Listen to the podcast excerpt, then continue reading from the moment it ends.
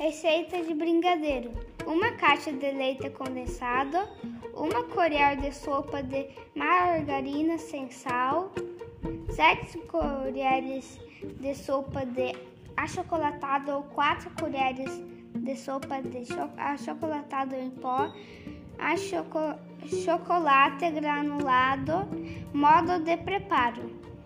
Em uma panela funda acrescente a margarina e o chocolate em pó.